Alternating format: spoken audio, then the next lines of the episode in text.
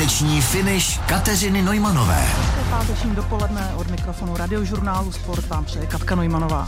Měří 190 cm, dle Wikipedie váží 127 kg a hodil koulí už přes 22 metrů. Z této charakteristiky je jasné, že mým hostem je koulař Tomáš Staněk, bronzový z letošního mistrovství Evropy v atletice. Tomáši, ahoj. Ahoj. E, Tome, já začnu tvou váhou. Vrch koulí je jedna z mála sportovních disciplín, kde váhu sportovec potřebuje ke svému výkonu. Jak se ti během roku pohybuje ukazatel na tvé osobní váze? Tak mě naštěstí to jako by nějak extra nelítá, snažím se uh, asi spíš držet nějakou tu pravidelnost, jíst furt to samý a uh, když to vezmu v objemové přípravě teď zhruba na podzim, tak tam, tam míváme jakoby uh, víc, ale zase se víc trénuje, takže ono to tak jako kolísá plus minus 3 kila za ten rok, no. To není žádný výkyvy 10 kilo, jako mají třeba kulturisti, to ne. Eh, existuje konkrétně u tebe nějaký optimální poměr váhy a výkonu?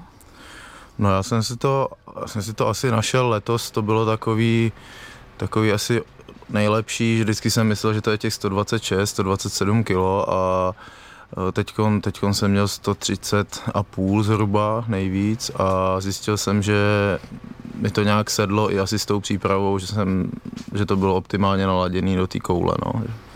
Je to tak, že při své disciplíně vůbec nemusíš řešit stravu, nebo e, si ji hlídáš, nebo naopak musíš přidávat víc, než by si třeba měl chutíst? Jako to množství e, jako nám nevadí, když mám třeba o půl kila navíc nebo o kilo, tak to je nám asi jedno ale snažím se spíš jako řešit, co tam dávám, ale jinak množství jako jedno, spíš se to snažím ujíst, no, to je ten problém větší. Tušíš, kolik by si vážil, kdybys nebyl v přípravě na disciplínu koule, nebo kdyby si třeba vůbec koulí nevrhal? Tak doufám, že ne těch 120, protože to není jako úplně příjemný to nosit, že jo, všude, ale, ale doufám, že tak kolem těch 100 kilo, no, max. Protože by mě asi bavilo cvičit, takže, ale nehnal bych to asi takhle do extrému. Eh, já, když jsem si četla články, které o tobě vyšly, tak někdo tě nazval hromotlukem. Vadí ti toto označení, nebo je to součást prostě tvé disciplíny? Tak asi kdybych nebyl úplně pohyblivý, tak by, tak by mi to možná vadilo, ale takhle, takhle když dokážu být i rychlej, skočnej, tak mi to nějak nevadí. No skočnej, co to je. Rychleji to, to dokážu uh, nějakým způsobem posoudit, ale skočnej, vysvětli tak to. skočnej, zkoušel jsem třeba uh, přes laťku s nožmo z nákroku skočit do vejšky a přeskočil jsem 150 cm, no, takže s nožmo vlastně, takže to je docela asi dobrý no, na 130 kg. No. Mezi tvými soupeři působíš spíš jako jeden z těch drobnějších. E- ještě než jsme se začali povídat do éteru, tak si říkal, že někteří ze soupeřů váží až 160 kg. Souvisí to i s jejich výškou? Eh, no jak kdy, některý, některý třeba američan Joe Kovač, to je, to je čistě jako uh, spěrač, strongman, že ten jako tráví hodně, hodně času v posilovně, uh, takže ten, ten vlastně jako ani neběhá, nebo já jsem ho skoro neviděl nikdy běhat. Eh, takže tam pak samozřejmě ta váha jde víc nahoru a zase má to postavený na tom, že zvedá enormní, enormní dávky vlastně v posilovně, nad kterýma žasnou i, i vlastně spěrači. Ale já jsem vlastně tím, že jsem házel dřív sunem, tak mám spíš takovou všeobecnou přípravu a pak jsme to malinko ladili do té otočky, přidávali jsme posilovnu a tak, ale není to rozhodně tak, že bych jenom chodil do posilovny a házel, no to ne. Já jsem někde zaslechla, že e, to nemají třeba rádi úplně vaše přítelkyně nebo partnerky, že někteří koulaři nechtějí nabírat e, váhu právě kvůli svým ženským protějškům. Je to pravda nebo to je drb? Tak já mám štěstí, že, že vlastně teď už se ženou jsem docela dlouho a jí se to celkem líbí, takže, takže to je moje výhoda a, a zase jako asi to nedržím. Ještě furt mi přijde, že vypadám nějak tak normálně, když to srovnám s ostatníma těma koulařema takže ještě jako oblečení se ženu, takže se dá. Když na tebe teď koukám přes stůl, jak seš na tom s nákupy oblečení? Musíš hodně vybírat, nebo tvá konfekční velikost je ještě standardní? Tak do, do triček XXL 3XL se vejdu většinou, horší je to s kalhotama, protože pak samozřejmě mám větší stehna, takže přes ty stehna se to nedá úplně jako nedá úplně navlíc a pak takže chodím to upravovat. Vždycky si koupím džíny a upravím je v pase a tam to zúžím a nohavice zúžím a přes to, to je jako rád. No. Tome, pojďme se vrátit eh, k letošní uplynulé sezóně. Nebyla tak trochu jako den a noc pro tebe? no, bylo to bylo to jak na houpačce, no, a zase jsem si zažil něco nového, i když, i když bych to jako úplně nerad zažíval, tady ty věci, že Vlastně jsem měl úplně skvělou přípravu. Uh, už od začátku jsem chtěl získat medaily na mistrovství Evropy, protože vlastně jsem byl uh, jak, na, jak na světě, tak uh, na Evropě venku čtvrtý po každý, takže už jsem to chtěl prolomit a něco si odvést i v létě. A všechno šlo super, no a první závod jsme si říkali, že jsem na tom úplně bezvadně, takže půjdu nějaký menší závod. No, natrhnul jsem si vás kotníku. To bylo kdy? To bylo někdy koncem května, myslím, nějaký kolem 20. tak nějak. A no, a myslel jsem si, že to je jenom výrok nějaký, že to bude dobrý a pak se zjistilo, že je to natržený vás a vlastně uh, pak jsem mi tam dostala po opichu ještě infekce, takže to jako začalo být, začalo to být ještě horší, horší.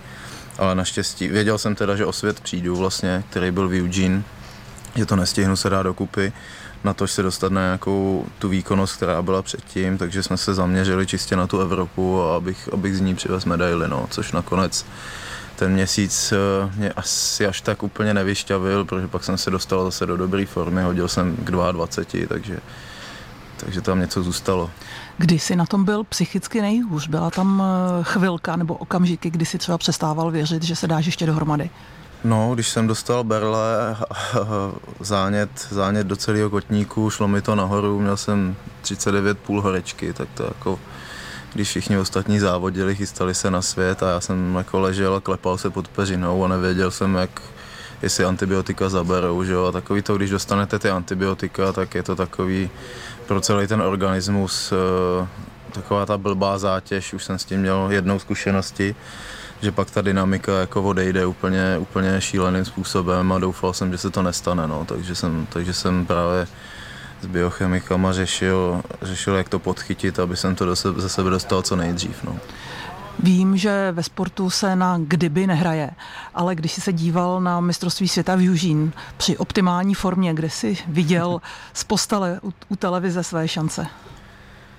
Tak uh jak říkáš, na, na kdyby se nehraje a těžko říct, eh, jak by se mnou zamávala, zamávala cesta, přece jenom pro, pro nás větší to v letadle není úplně jako příjemný, plus ty posuny a uh, dál tam byly nějaký problémy s klimatizací nebo tak něco, takže uh, je možný, že bych, že bych nějak nastyt a bylo by to bylo by to jako o to, o to horší, možná bych nepřivez medaily z, z Evropy, ale ale podle té výkonnosti, kterou jsem měl, tak si myslím, že kolem toho pátého místa, šestého, že bych, že bych asi mohl být. No. E, samozřejmě, chtěl jsem, chtěl jsem tu chvíli víc, ale, ale přesně jak říkáš, když ochladla ta hlava závodnická, tak e, samozřejmě mi začalo docházet, že já nevím, ještě začátkem července jsem měl berle a jo, člověk si to tu sezónu přehrává a pak vlastně když už nás vyhlašovali hned potom a takým se taky se musel brát v potaz to, že uh, jsem neměl ten jakoby ten zdravotní stav mi nedovolil asi se až tak kvalitně připravit na dva závody vlastně v jeden den. Ta kvalifikace byla extrémně jednoduchá, tam, bylo, tam to bylo vidět, že prostě tu formu mám velikou a bohužel potom přesně jak se člověk rozcvičí, jsou tam i nějaký ty nervy a tak dál, že jo, a tak mi přijde, že večer mi trošku došlo, že jak, jak dopoledne šlo všechno samo, tak pak to tělo asi, asi dostalo nějaký ten šok, šok z toho, že vlastně dvakrát jakoby musím do té práce, jo, no, do toho maximálního zatížení a už vlastně jsem bojoval, bojoval a snažil se to rozjet, jak kdybych chtěl hodit 22,5 a prostě to letělo na 21, no, takže prostě už tam, už tam nebylo, no koule, to je někdy opravdu o centimetrech. Rozhodují o úspěchu a neúspěchu. Eh, u tebe, když se blížíš 22, tak jsou to dle mého už jako ty fantastické výkony. Kde je ta hranice, kdy už si říkáš, že to bylo málo? že někdy to je možná o 10 centimetrech rozdíl mezi super výkonem a s výkonem, na který už třeba nebudeš pohlížet jako na ten super tak uh, vždycky, vždycky je to asi o, o nějaký tý, o, o nějaký tý ak, aktuální formě. Samozřejmě, když mám, když mám formu na 22, tak 21 pro mě není úplně jako v pohodě. Uh, jako výsledek závodu. Samozřejmě, když začnu, začnu prvním pokusem 21 a dál se na tom dá stavět, tak k těm 22 to nahrává.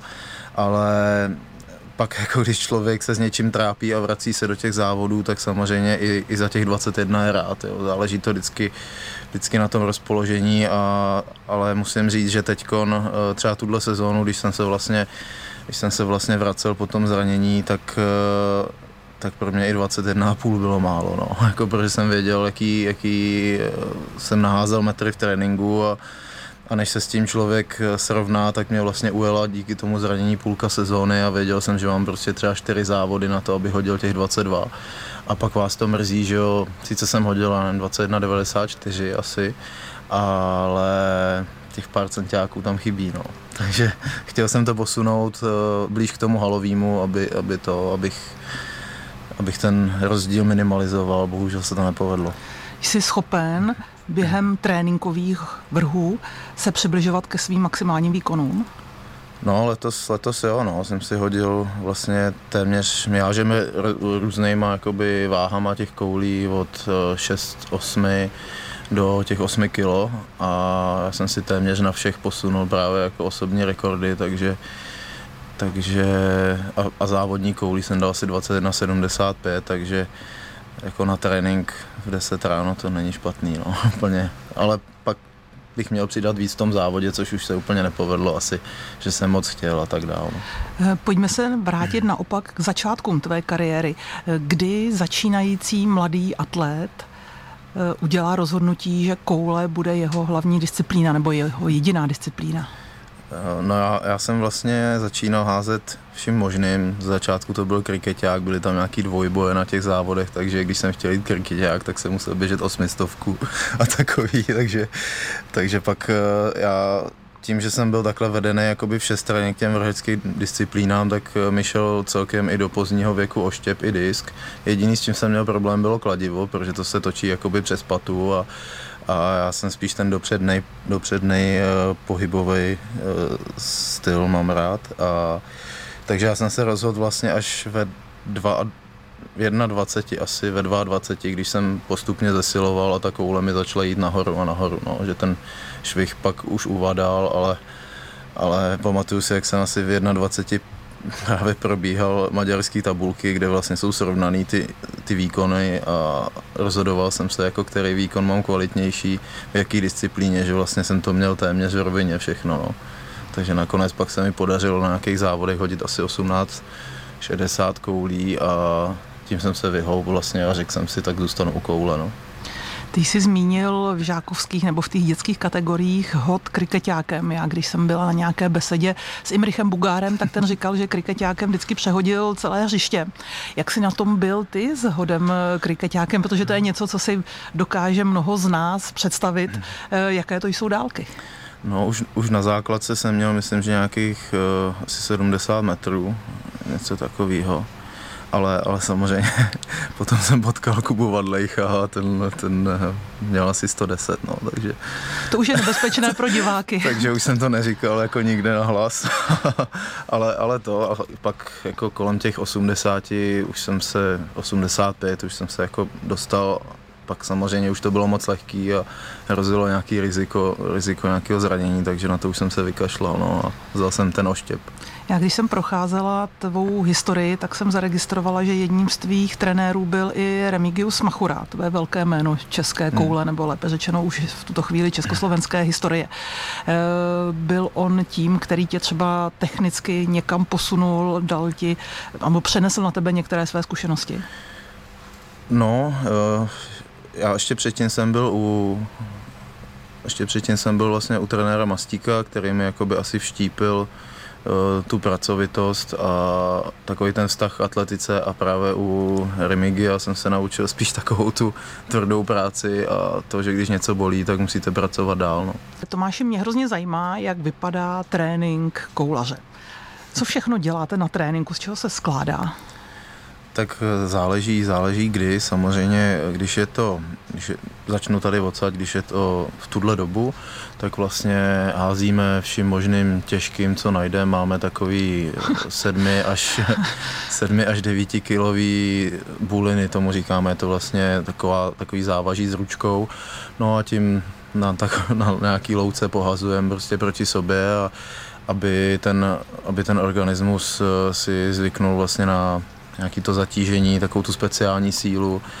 A hodně běháme v tuhle, v tuhle dobu, a potom samozřejmě posilovna, zatím, zatím to jsou kruhové tréninky, které se postupně uh, zhruba měsíc trvají a postupně se mění vlastně pro, uh, na spírání, ale je to spírání takový, jako že chodíme třeba uh, desítky dřepy, s malýma pauzama, aby se prostě ten organismus zafuněl v té v aktivitě a posílil se i, i ten třeba střed těla, který vlastně když funíte a musíte vlastně furt zvedat a, a přidáváme postupně váhy a pak už se ubírají ubírej opakování směrem, směrem třeba k té halové sezóně. A takže tam děláme různý, různý olympijský eh, spírání, jako vidíte, přemístění, trh, eh, výraz za hlavou chodíme hodně, dřepy, benče, víceméně všechno, co se dá na, na posílení toho těla. A samozřejmě, když se ubírají, když se ubírají ty opakování, tak, eh, tak se zdvihají váhy zase. A potom i to běhání se zkracuje, teď chodíme třeba spojovaný, spojovaný padesátky do kopce, třeba po čtyřech, jako pro nás to, pro nás to je zafunění, normální, normální lidi nebo vytrvalostní sportovci by z toho asi neměli takový požitek, ale zase se to snažíme chodit uh, maximálně rychle, protože eh, pro nás je důležitá ta dynamika a u nás ten pokus trvá, nevím, vteřinu a kousek, takže pro nás není důležitý běžet dvoustovku, ale spíš, spíš nějakou tu padesátku, která se pak zkracuje v sezóně, už chodíme jenom třicítky nějaký, ale naplno na stopky a, a různý žabáky do schodů a tak dál. Takže prostě čistě zaměřený trénink na dynamiku. No mě právě zaujal ten běh, protože ze 130 kg živé váhy jsem se právě chtěla zeptat na délku nejdelších běžeckých tréninků, takže jsou to spíš uh, stovky metrů než nějaký jednotky kilometrů. Jsou to spíš desítky metrů, asi tak bych to řekl, uh, ale, ale opravdu je to, je to naplno a využíváme různý tahače, aby to bylo o to těžší aby ta zátěž tam byla neustálá, i když, i když by si člověk řekl, že máme 130 kg nebo kolem toho, ale, ale to tělo musí být koncipovaný tak, že ještě vlastně si, ta koule taky je sama o sobě, má 7,4 kg, takže neustále pracujete s nějakou zátěží a ještě musíte to svoje tělo uvést do nějaké obratnosti, rychlosti, takže... Když jsi v posilovně a zvedáš nějaké maximální váhy, jaké to jsou? tak eh, na dře, protože já mám operovaný koleno, křížový vás, tak mi to nikdy nějak jako úplně nešlo. Dlouho jsem se s tím babral, takže na dřep mám 265. Eh, Tam neustále bojuju jako s tím, abych měl víc na dřep než na bench, což se mi mnohdy nevede. Takže na bench mám 260. Eh, trh mám 150, přemístění 180, výraz za hlavou 205 nebo 200, no, 205 asi. K tomu mám takový no. praktický dotaz. Když si v posilovně a zvedáš tyto extrémní váhy, kolik pomocníků musí běhat okolo tebe, aby ti s činkou pomohlo, případně e, nějakým způsobem jistilo tyto pokusy, které samozřejmě mohou být i zdraví nebezpečné. Kolik jich tam musí být okolo tebe? No, teď naštěstí už mám větší skupinu, takže jsou tři vlastně, většinou trenér za mnou, třeba na tom benchi nebo, nebo tak a dva vlastně ze, ze stran, každý z jedné strany. Horší bylo, když jsem trénoval sám a měl jsem jenom trenéra, tak, eh, tak jsme museli schánět lidi okolo. No. A samozřejmě, když, když tomu, když vezmete nějakého běžeckého trenéra potom, tak který neví, kdy třeba zasáhnout, tak občas jako už mi ten pokus třeba přerušil a hrozí to, že se jako spíš zraním, když, mi, když mě má zachránit. No. Takže mnohdy jsme, mnohdy jsme odmítali pomoc. No. Co takové disciplíny nebo doplňkové sporty jako cyklistika, plavání, lyžování, prostě sporty, které jsou eh, pro běžného posluchače smrtelníka eh, denodenním chlebem. Můžeš takovéto sporty vůbec dělat? Eh, tak jakoby sezóně, když, když hážu, mám mezi závodama, tak kolo moc nepřipadá v úvahu, protože zase je to, jsem už jakoby vyladěný na nějakou tu maximální dynamiku a to tělo je nastavené na, na spínavost a tím kolem bych to asi trošku rozstřelil, už se mi to párkrát stalo, že se to úplně jako, že jsem pak házel fakt hrozně. A, ale dřív, dřív jsem strašně rád uh, jezdil na lyže uh, s bráchou a i s našima a bohužel, jak mi právě narostly ty nohy, a, tak jsem pak dostával jako šílený křeče, že jsem ležel na sjezdovce, on se na mě díval, vlastně stál nade mnou a já jsem nemohl propnout nohu, teda nemohl jsem pokročit nohu, jakou jsem měl křeč ve stehnech, no, takže takže jsem od toho postupně upustil, ale, ale teď třeba hrajem beach volejbal s klukama na, na nějaký rozdechání a hrozně nás to baví, nebo nohejbal. No. Tomáši, pro každého sportovce je zdraví základem jeho úspěchu. My jsme se bavili o tvých zdravotních trablech eh, z letošní letní sezóny. Je něco, co je tvá takzvaně achilova pata, co, se, co třeba musíš dávat speciální pozor v, v rámci svého zdraví, aby si zůstal ve formě, aby si prostě neměl tréninkové výpadky? Eh, tak eh, dřív to byly, nebo i současně to jsou svalové poranění, většinou, většinou si něco, jsem si něco natrhnul při nějakém větším zatížení.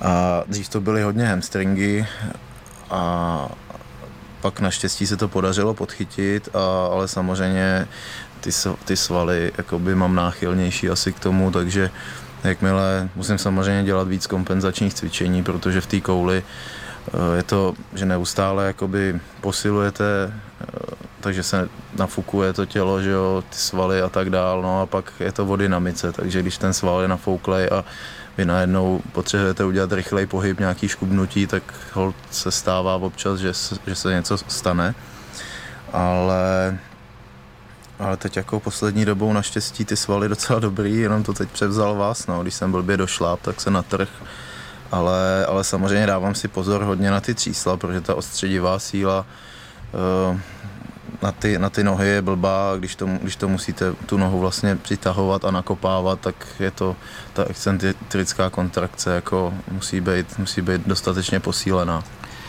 Je něco, co s přibývajícím věkem, s více zkušenostmi děláš pro své zdraví navíc, než si dělával, když jsi byl třeba mladým, začínajícím juniorem? Asi zapojuju trošku hlavu, když mě něco začne bolet. No. Dřív asi bych, asi bych jel přes závit eh, a vím, že teď už je to taková jakoby větší zodpovědnost vůči uh, mě a cítím větší zodpovědnost za ty výkony samozřejmě, takže, takže si nemůžu úplně dovolit jako bez hlavě, když něco cítím, tak jít přes to, takže se spíš snažím povolit a zacílit se právě nějakýma těma kompenzačníma cvičeníma nebo něčím takovým, pozměnit ten trénink a, a tak, ale jinak, že bych asi dělal něco navíc, to ne. My už jsme se jednou dotkli stravování váhy. Eh, když potřebuješ, aby svaly byly eh, silné, kvalitní, tak jim musíš dávat i kvalitní stravu. Máš nějaký svůj recept na stravování, co třeba jíš pro to, aby si byl tréninkově v pohodě a připraven tak, jak chceš?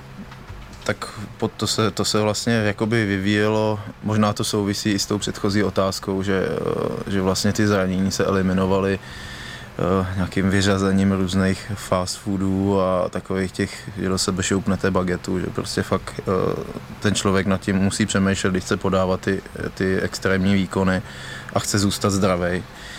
Takže, uh, ale jakoby nejím nic, co by nikdo nesehnal, jenom je to ve velkém množství, no. Prostě, že třeba k snídaní, já nevím, pět vajíček, nějaký mysli s jogurtem, nějaký pečivo a tak takže hodně zeleniny, hodně masa samozřejmě, protože uh, jsem si jakoby osvědčil, uh, že z té rostlinné bílkoviny je fajn to s ní jakoby dovážit, dohnat, dohnat ty, ty makroživiny, ale taková ta, pak se tam vytrácí taková ta zarputilost a zrovna když potřebujete na tu kouli být uh, takový jakoby divočejší, tak to úplně bez toho masa a těch vajec nejde, no, což se nám právě hodně v Africe vlastně osvědčilo, že tam jsou dobrý stejky a tak. Takže 400 gramový steak je ideální večeře pro tebe. No, tak zrovna v té Africe občas jsme dali i kilo, no. Jako, že, že, tak a, jsem tě pocenil. A tam jako právě přesně, když se jakoby takhle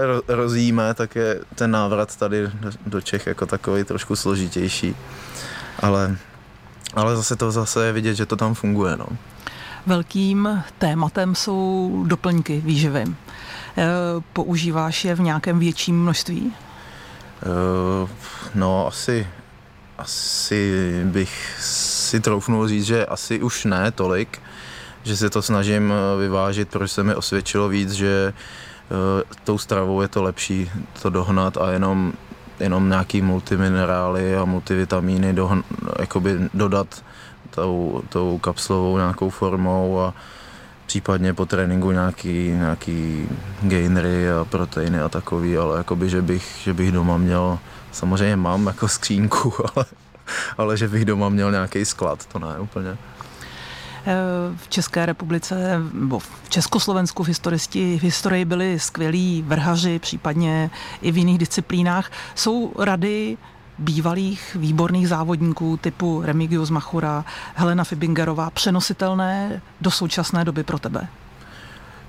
No, řekl bych, eh, řek bych eh, vlastně u, u Heleny Fibingerové, která, eh, se kterou spolupracuju delší dobu a pomáhá mi, tak vlastně teď, když si to vezmu, tak jenom, jenom když jsem byl, když jsem získal mistra Evropy v Toruni loni, tak to byla vlastně jediná akce, kde jsem měl medaily a nebyla, protože byl covid a bylo to takový prostě složitý. Takže jinak vždycky byla vlastně v hledišti vedle trenéra a i v průběhu sezóny mi radí různý takový ty vždycky mi zavolá prej, tohle nedělej, ta jsem to udělala blbě a tak se tomu vyhni, jo, a takový ty rady a takže, takže tak. Přiznávám se, no, teď už je to, teď už je to na prsteníčku vidět. E, Stihl tajně, protože jsme nechtěli moc, jako, aby nám to třeba přerušili nějaký, nějaký zájemci o senzaci a takový ty bulvární plátky, no. E, takže ptát se, jaká byla dovolená po letní sezóně, je zbytečné, nebo byla i svadební cesta? No my jsme to nějak jako nechtěli úplně čím jsme spolu docela dlouho, tak jsme to nějak nechtěli jako nazývat úplně svatební cesta, ale, ale měli jsme v plánu jet, jet do Řecka jako, jako většinou každý rok a různě si procestovat ten ostrov, takže asi v něčem úplně jiný to nějak nebylo. No. E, jsme na Prahu přípravy na novou sezónu. K čemu vzhlížíš teď, myslím, krátkodobě, třeba k halové sezóně a s výhledem i na nadcházející sezónu letní 2023? Eh, tak teď krátkodobě bych měl obhajovat vlastně titul mistra Evropy v hale, eh, kde budeme mít v Istanbulu, takže to je takový asi jako současný, samozřejmě eh, bylo by super, kdyby se to zase povedlo a nějakou medaili bych dovez. A z těch dlouhodobějších další akce velká je mistrovství světa v, v Maďarsku. A tam minimálně se připravit tak jako letos, ale bez toho kotníku. Tobě se úplně nepodařilo Tokio, olympiáda v Tokiu. Eh, Paříž je skoro za humny. Eh, je pro tebe olympiáda nějakou ještě speciální motivací e, připravit se na ní, protože v Tokiu si určitě, nebo během tokijské letní olympiády si určitě měl natrénováno na větší výkon, než skončit v kvalifikaci. Je pro tebe olympiáda lákadlem? Je pro mě velkým lákadlem. Už vlastně v Riu, když jsem byl, tak e, po každý jsem si říkal, že o to tvrdčej se připravím a tak dál, ale budu muset k tomu přistupovat s větším rozumem, protože Eh, po každý, jakmile se řeklo olympiáda, tak jsem chtěl trénovat o to víc, o to tvrdějc a o to hůř to dopadlo, že vlastně jsem se vždycky zranil a pak s tím laboroval, takže uh, budu se muset připravit chytřejc trošku. Myslíš si, že je to o zkušenostech, které si i v tom negativním smyslu prožil v předchozích přípravách? Určitě jo, protože ten každý sportovec, eh, není to jenom o výhrách, ale o to, jak se z těch pádů a proher poučí, a jak je dokáže zúročit. Takže doufám, že když už to bude konečně v Evropě a nebudou tam žádný přesuny, dlouhý jiný podnebí, tak že konečně to vyjde. Kdo budou tvými největšími soupeři v nadcházejících sezónách nebo v nadcházející sezóně? Tak v Evropě to bude uh, srbská, srbská a chorvatská část, uh, jako to bylo teď, si myslím, v, teď na mistrovství Evropy, plus silný Italové a na světě to bude určitě Amerika, Brazílie, Nový Zéland. Tomáši, moc krát díky za čas, který si věnoval pátečnímu finiši na radiožurnálu Sport a přejeme ti hodně zdraví do přípravy a splnění tvých plánů na nadcházející sezónu. Já děkuji moc za pozvání, bylo to super.